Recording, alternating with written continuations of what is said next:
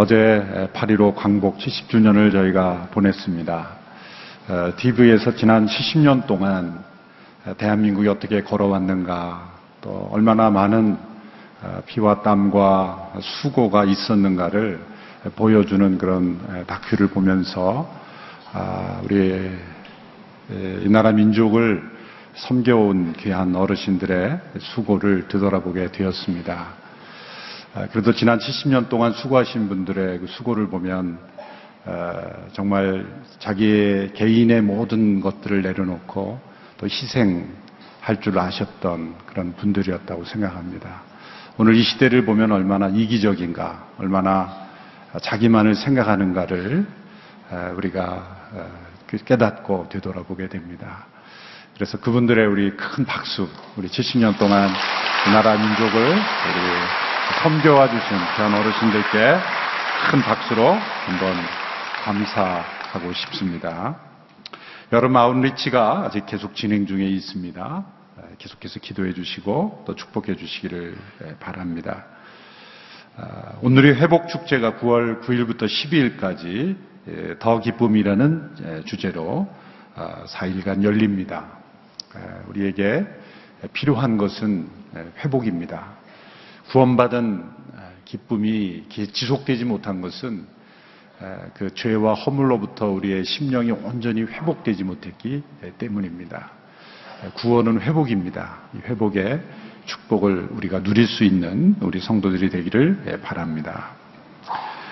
주님을 사랑하고 신실하게 섬기셨던 우리 정병두 장로님께서 소천하셨습니다. 그래서 내일 오전 9시에 우리 서빙호 본당에서 천국 환송 예배를 함께 드리게 되었습니다. 함께 참여해 주시고 또 가족들을 위해서 기도해 주시기를 바랍니다.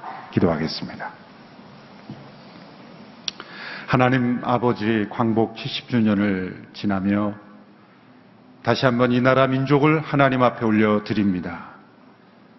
귀한 선배들의 수고와 땀과 헌신을 잘 이어가는 저희를 되게 하여 주시옵시고 이 나라 이 민족의 젊은 세대 다음 세대들이 이 세대가 이어져 갈수록 더욱더 하나 되고 더 견고해지고 더 희생할 줄 아는 그러한 이타적인 나라와 민족이 될 수 있도록 역사하여 주시옵소서.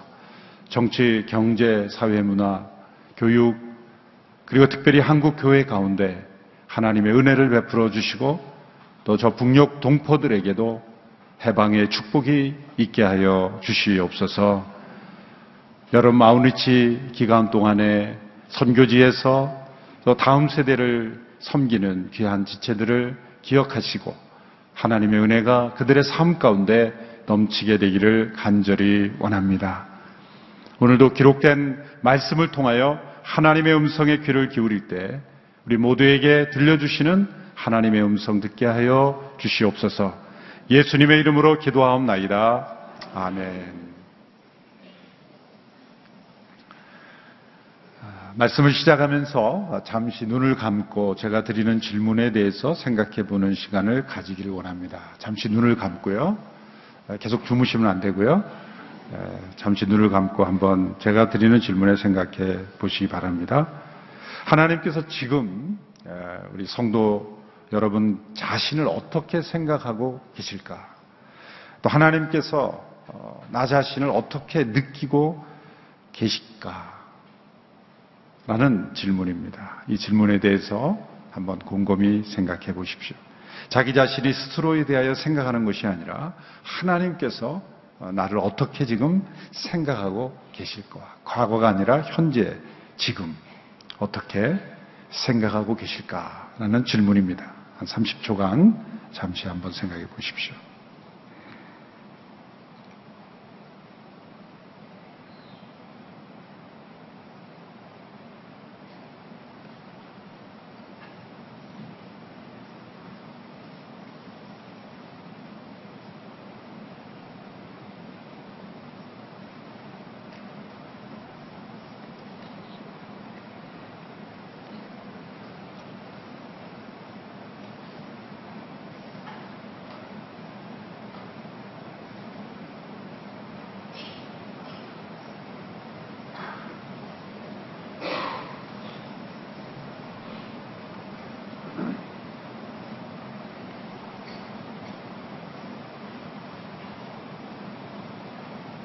네.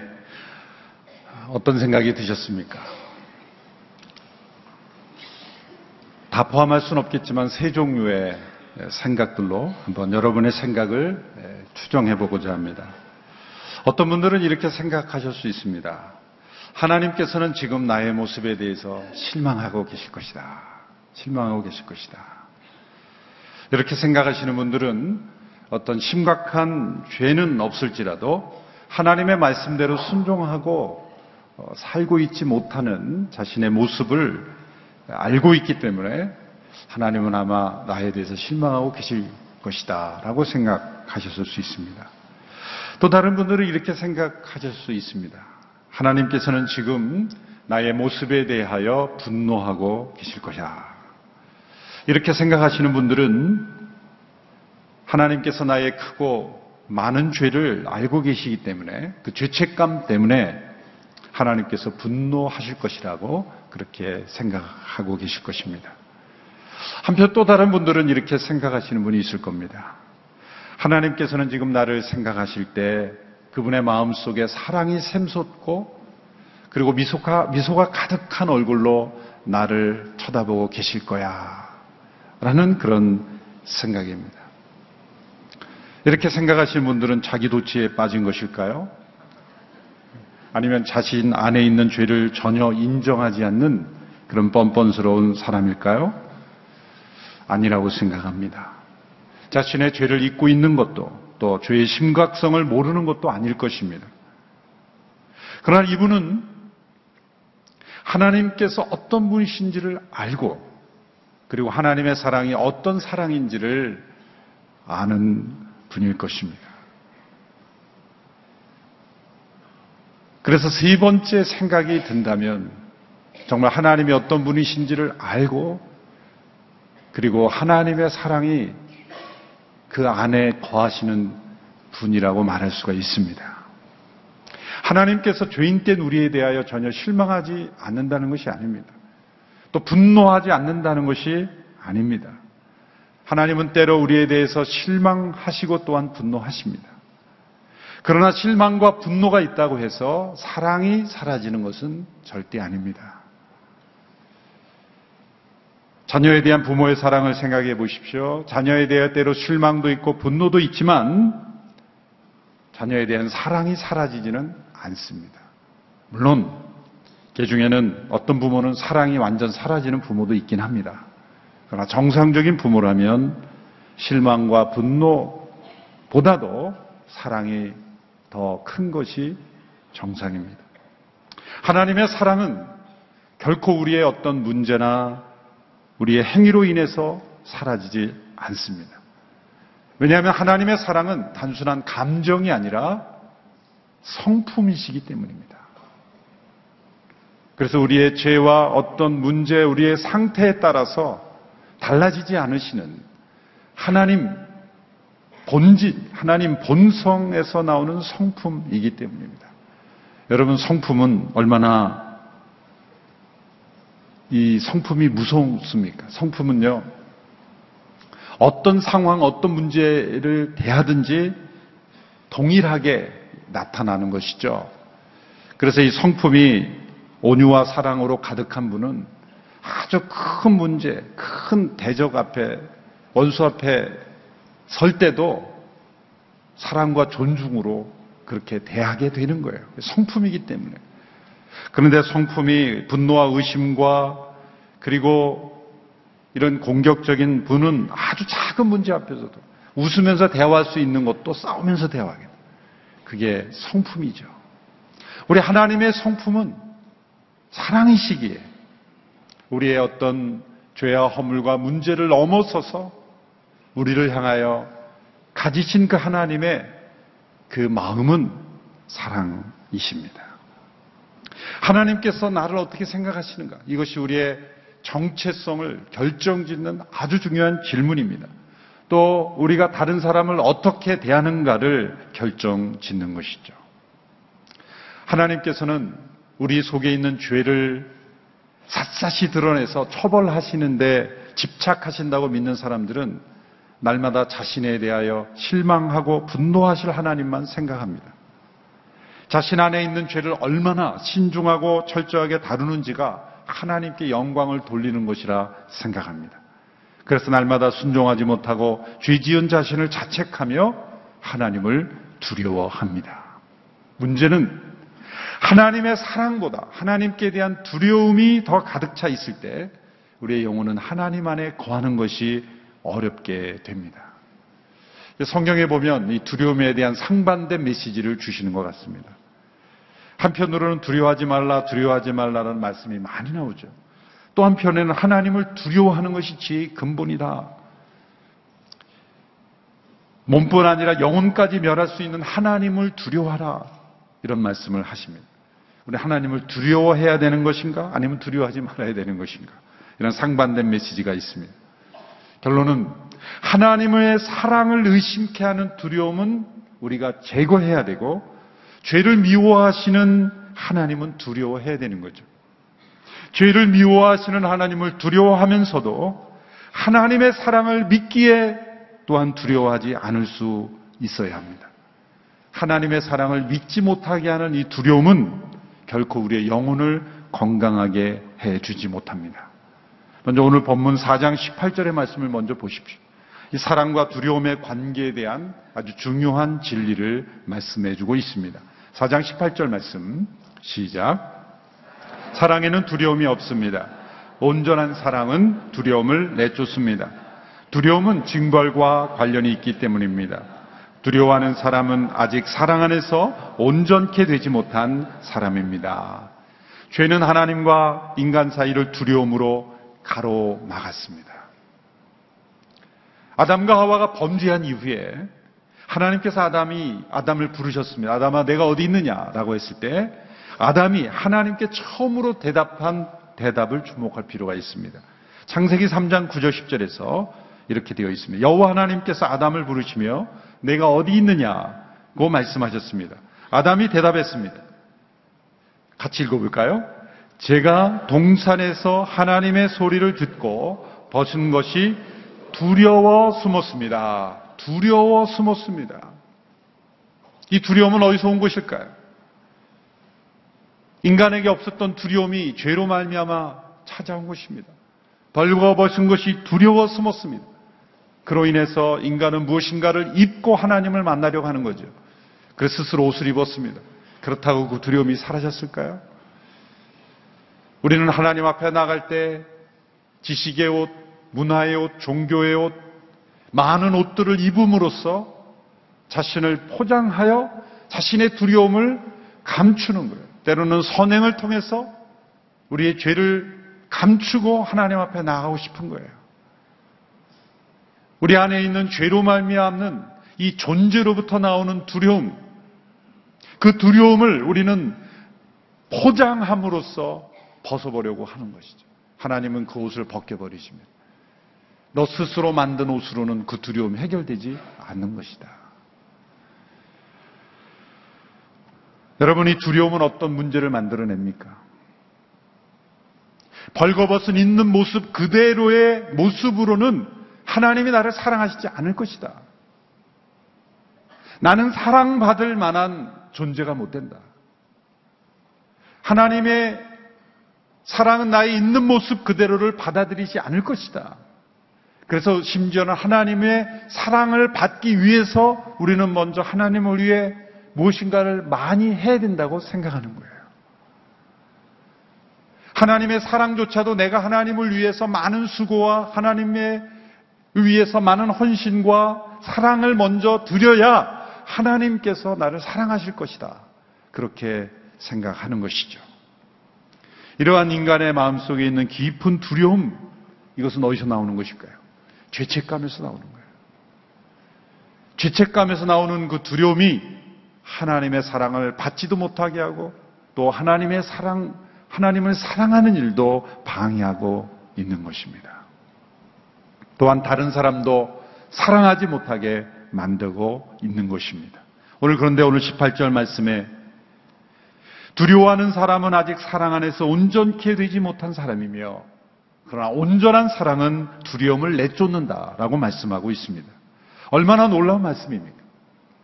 우리 안에 임한 하나님의 사랑은 우리의 영혼 속에 있는 모든 두려움을 내쫓아서 우리가 하나님의 사랑 안에서 온전케 되게 하시는 것입니다. 여러분이 두려움은 생각보다 아주 뿌리가 깊어서 그리고 교묘하게 우리 마음에 숨어 있어요. 문제는 깊은 두려움에 사로잡혀 있는 사람조차도 자신이 두려워하고 있다는 것을 잘 몰라요. 우리의 많은 문제점이 하나님과 우리 사이의 문제, 또 우리와 다른 사람과의 관계 문제에 많은 부분이 두려움 때문에 다 나오는 거예요. 성격이 급하고 쉽게 분노하고 다른 사람을 막 해치려 하는 사람도 다 어디서 나오는 겁니까? 두려움에서 나오는 거예요. 우리 아이들의 심리를 보면은 굉장히 공격적인 아이가 왜 그렇게 나오는가? 알고 보면 두려움이에요. 두려움이에요. 두렵기 때문에 자기를 과민하게 반응하는 거죠.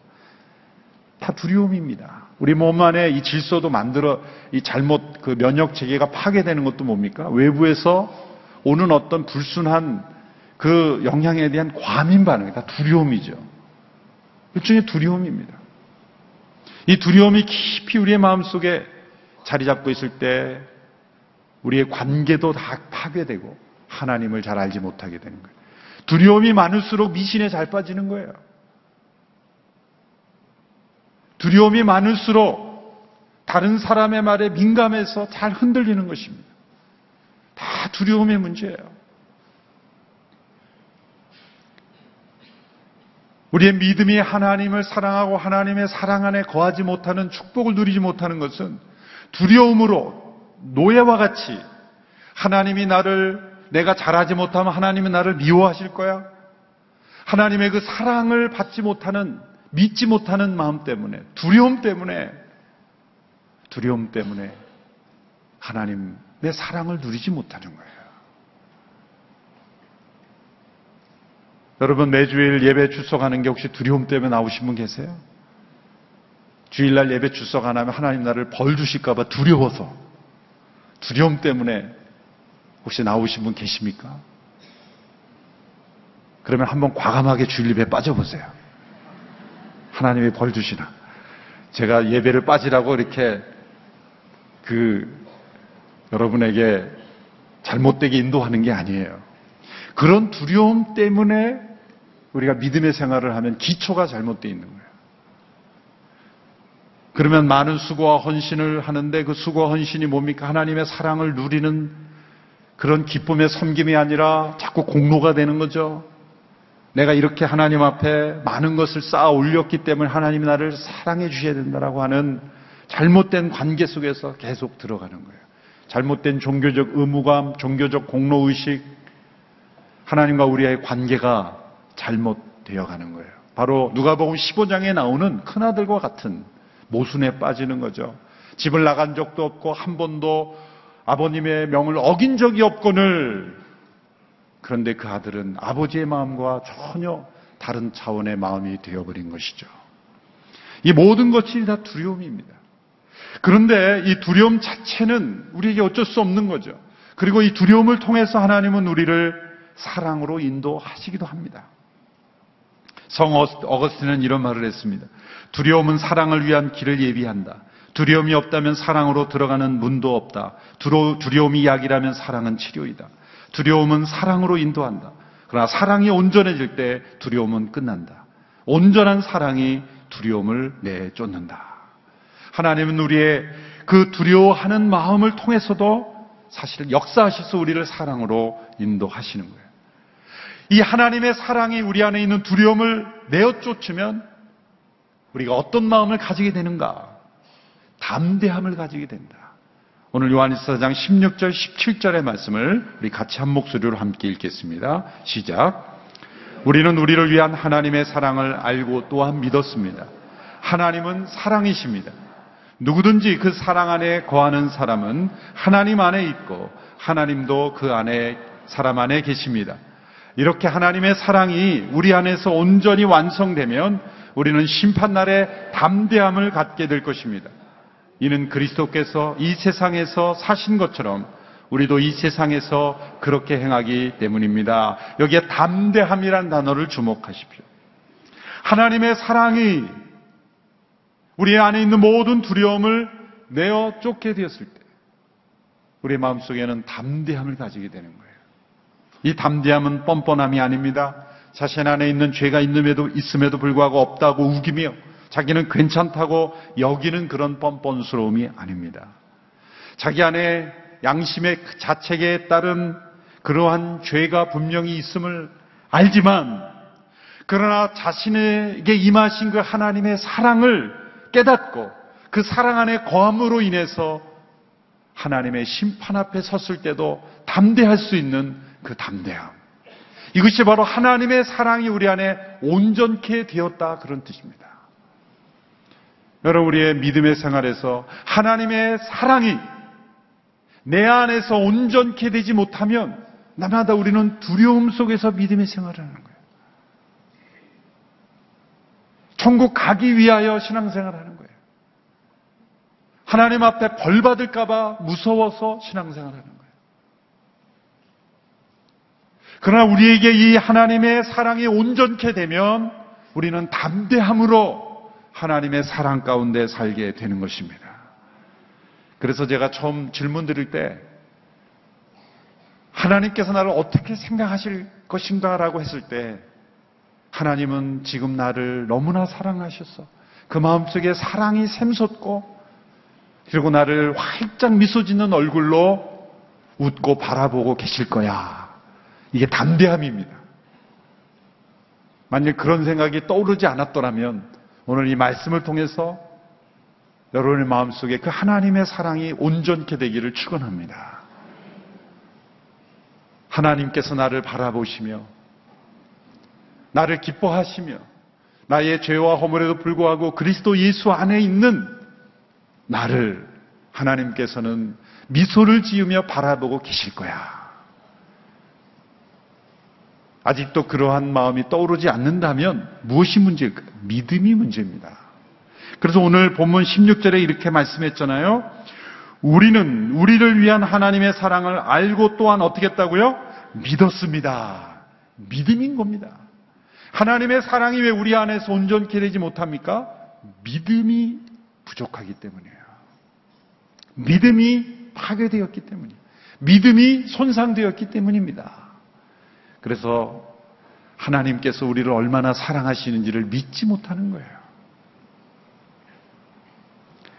그러나 우리의 믿음은 하나님께서 우리를 사랑하시는 것을 있는 그대로 믿는 그런 믿음의 단계로 나가야 될 줄로 믿습니다. 하나님 나에게 이 믿음을 주시옵소서. 그리스도 예수 안에서 완전히 나를 용서하시고 나의 모든 허물에도 불구하고 나를 사랑으로 대하시는 그 하나님을 제가 믿게 해 주십시오. 믿음이 필요한 겁니다. 그 뛰어난 신학자인 벵겔이라는 분이 우리 그리스도인의 영적 생활의 발전을 이렇게 네 단계로 표현했습니다. 첫 번째 단계는 두려움도 없고 사랑도 없는 단계입니다. 두려움도 없고 사랑도 없는 단계. 우리가 죄인인 줄도 몰랐을 때는 사랑도 없고 두려움도 없어요. 근데 두 번째 단계, 사랑 없이 두려움만 있는 단계입니다. 우리가 얼마나 죄인인 줄 깨달았을 때는 하나님을 두려워하게 되는 거예요. 그런데 세 번째, 우리의 큰 죄도 불구하고 우리를 사랑하신 그리스도의 십자가의 사랑을 깨닫게 될 때, 그 하나님의 사랑을 경험하게 될 때, 그러나 동시에 두려움이 여전히 있는 거예요. 그래서 두려움과 사랑 모두가 있는 단계. 그러나 네 번째 단계, 그리스도 안에 있는 하나님의 사랑을 알고 완전히 믿게 될 때는 두려움이 사라지고 하나님의 사랑이 우리 안에 온전케 돼 있기 때문에 두려움이 사라지고 사랑만 있는 단계, 담대함만 있는 단계예요. 여러분 우리의 영적 생활이 이렇게 발전해 갈 수 있게 되기를 축원합니다. 두려움에서 담대함으로 그렇게 점점점 하나님 앞에 나아요. 무엇이 우리의 마음을 두려움에서 이렇게 담대함으로 변화시킨단 말입니까? 하나님의 사랑이에요. 그 하나님의 사랑이 우리 안에 온전케 되기를 축원합니다. 오늘 본문에서는 우리를 위한 하나님의 사랑이 어떤 사랑이기에 우리 안에 있는 두려움을 내쫓고 또 담대함을 가지게 해주시는가를 설명해 주고 있습니다. 그 사랑은 온전한 사랑입니다. 완전한 사랑입니다. 그 온전한 사랑이 어떤 사랑인지를 우리에게 설명해 주고 있습니다. 오늘 본문 9절, 10절, 그리고 13절 이어서 함께 읽겠습니다. 시작. 하나님의 사랑이 우리에게 이렇게 나타났습니다. 곧 하나님께서 자기의 독생자를 우리에게 보내주셔서 그분으로 말미암아 우리가 생명을 얻게 하신 것입니다. 사랑은 여기에 있습니다. 곧 우리가 하나님을 사랑한 것이 아니라 하나님께서 우리를 사랑하셔서 우리 죄를 위해 그분의 아들을 화목제물로 보내주셨습니다. 4장 13절 하나님께서 우리에게 성령을 보내주셨습니다. 이것으로 우리는 우리가 하나님 안에 하나님께서 우리 안에 계시는 것을 압니다. 이 사랑이 왜 온전한 사랑입니까? 하나님 편에서 보면 삼위일체 하나님 안에서 그분의 온전한 사랑으로 우리를 창조하셨고 우리를 구원하셨기 때문이에요. 성부 하나님께서 성자 하나님을 사랑하십니다. 그 예수님을 사랑하십니다. 그 성자 예수님께서 성부 하나님을 사랑하십니다. 그리고 그 성령 하나님을 사랑하시는 성령 하나님을 보내십니다. 성령님은 또 예수님을 사랑하시고 그 성부 하나님을 사랑하세요. 삼위일체 하나님 안에 있는 이 온전한 사랑. 여러분 삼위일체 하나님이 어떻게 그렇게 완전히 하나 된 상태로 존재할 수 있습니까? 거기에는 온전한 사랑, 완전한 사랑이 존재하기 때문이에요.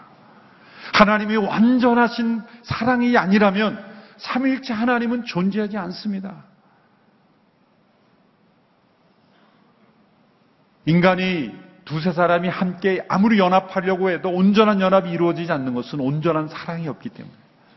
그러나 삼위일체 하나님께서는 온전한 사랑이시기 때문에 하나님께서 독생자를 보내셨습니다. 독생자가 가기 싫은 걸 억지로 오신 게 아니라 그 아버지에 대한 사랑 때문에 그 사랑의 순종으로 스스로 자원하여 오셨고 성령님을 보내시고 성령님은 그 예수 그리스도를 증거하시고 그리고 우리가 그 하나님의 사랑 안에 거할 수 있도록 우리와 함께 임재하시는 하나님이십니다.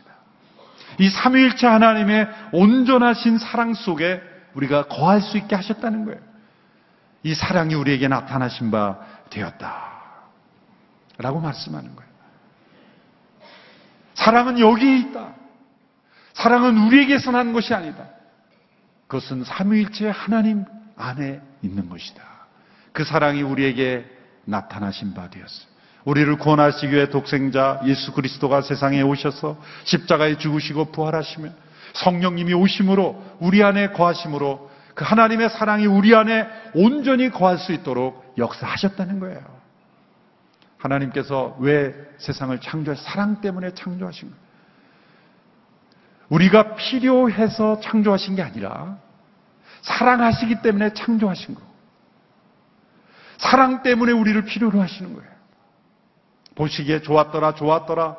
그것은 하나님의 사랑의 표현이에요.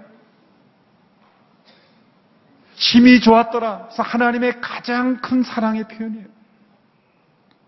타락한 인간을 버리지 아니하시고 구원하시기 위하여 그 하나님의 형상을 회복시키기 위하여 독생자 예수 그리스도를 보내시고 성령님을 보내시고 그것은 아버지의 사랑입니다. 하나님의 그 사랑입니다. 이 사랑이 왜 온전한 사랑입니까?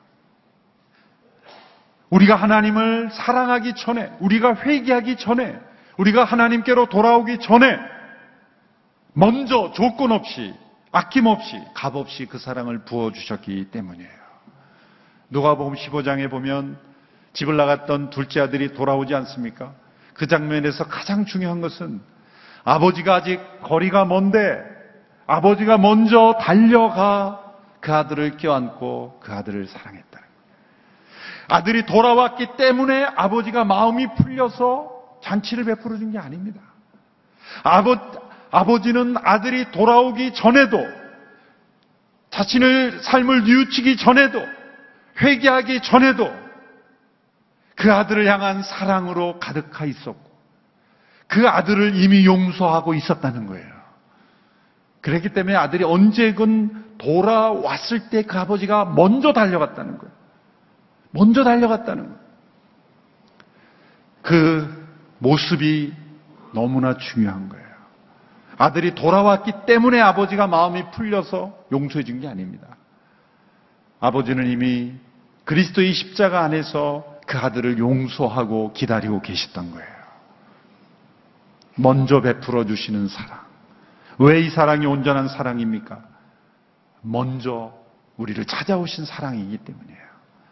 오늘 본문 10절과 19절 연이어 함께 읽어볼까요? 시작.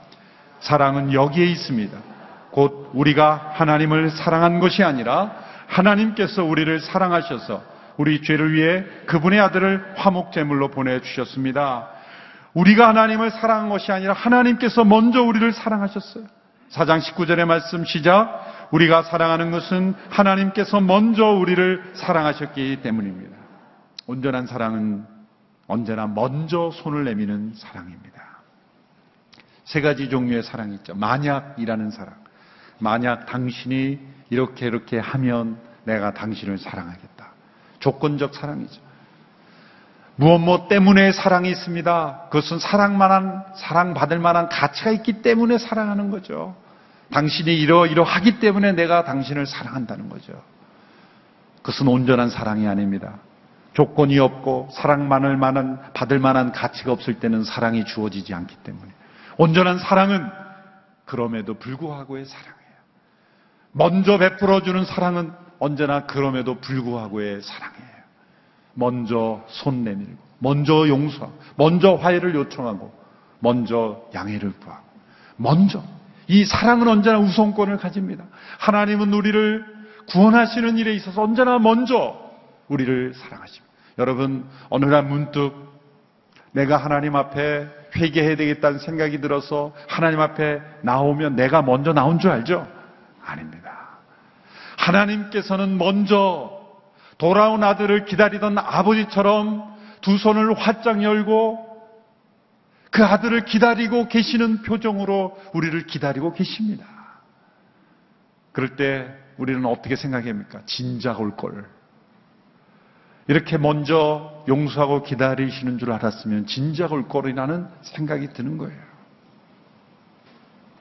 하나님 우리보다 항상 먼저 우리를 앞서 용서하시고 우리의 어떤 상태도 불구하고 하나님의 사랑은 먼저 우리에게 베풀어 주시는 사랑인 줄 믿으시기를 바랍니다.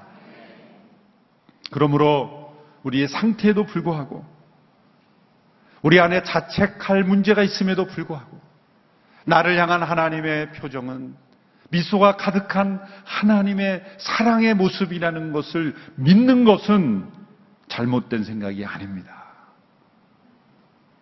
이 사랑이 왜 온전한 사랑입니까? 이 하나님의 먼저 베풀어 주시는 온전한 사랑.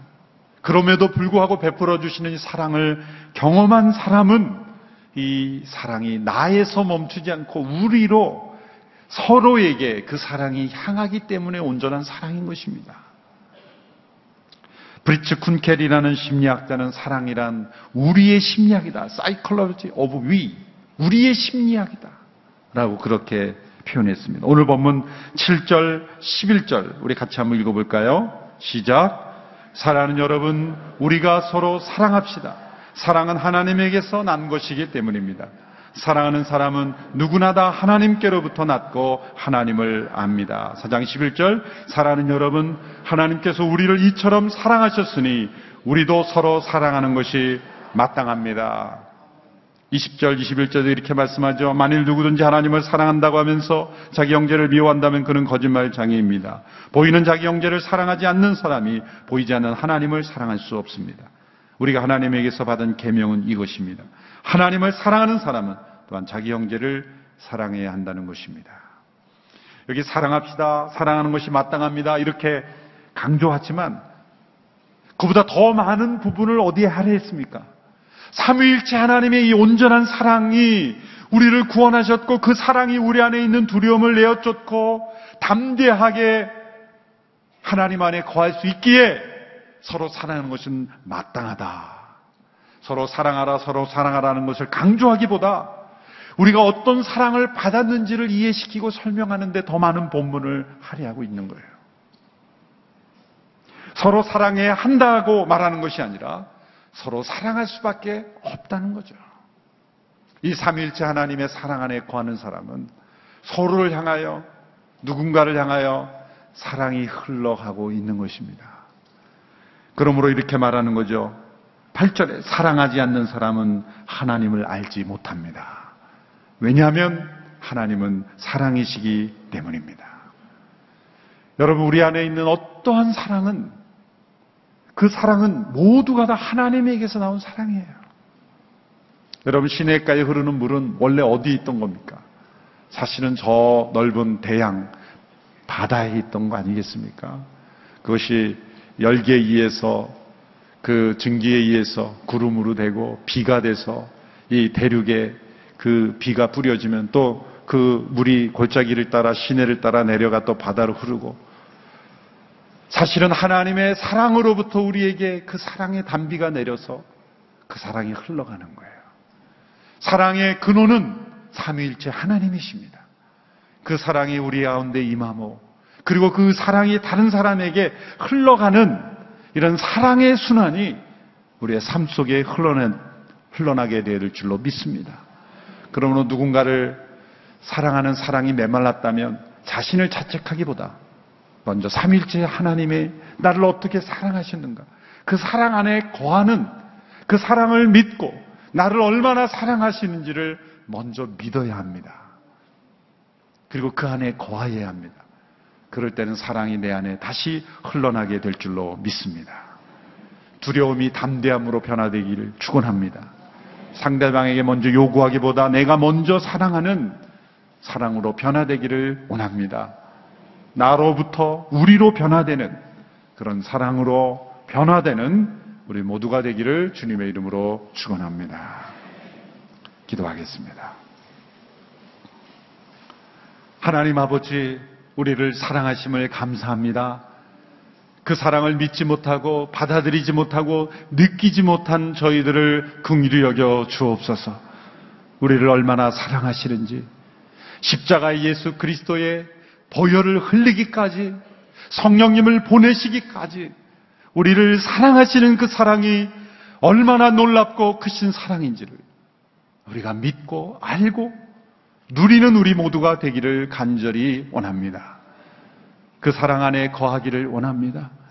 우리 안에 그 사랑을 믿지 못하기에 숨어있던 모든 두려움, 우리의 삶을 무너뜨리고 황폐하게 하고 관계를 깨뜨리고 하나님 안에 거하지 못하게 하는 모든 두려움이 떠나가게 하여 주시옵시고 심판날에 이를 때 담대할 수 있는 그 담대함으로 하나님의 사랑 안에 온전케 된 그 담대함으로 날마다 승리하며 살아가게 하여 주옵소서 서로를 향한 사랑으로 나가기를 원합니다. 내가 체험한 그 사랑, 하나님 안에 거하는 나의 마음이 하나님의 사랑의 통로가 되어서 나의 사랑이 필요로 한 하나님의 사랑이 필요로 한 그 누군가에게 사랑의 축복의 샘이 되게 하여 주시옵시오. 사랑의 샘물, 사랑의 시냇가가 되어 흐르게 하여 주시옵소서. 주님, 사랑이 메말라 버린 저희들의 심령입니다. 오늘 이 아침에 우리의 심령 속에 임재하여 주셔서 하나님의 사랑이 회복되게 하옵소서. 하나님의 사랑 안에 온전케 되게 하여 주시옵소서. 예수님의 이름으로 기도하옵나이다. 아멘.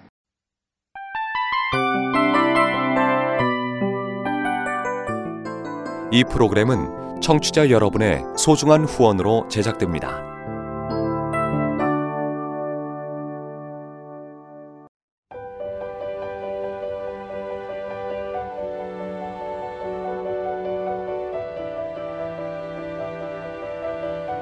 세상에는 수많은 교회들이 있지만 더 깊이 있는 말씀 강해를 찾기 위해 크기로만 교회를 선정하지 않습니다. 보다 좋은 영적 콘텐츠를 더 많이 나누기 위해 방송비를 받지 않습니다. 1년 365일 복음만 전하고 싶어서 우리는 광고를 하지 않습니다. 온누리의 복음을 땅끝까지 CGN TV와 함께 땅끝 선교사가 되주세요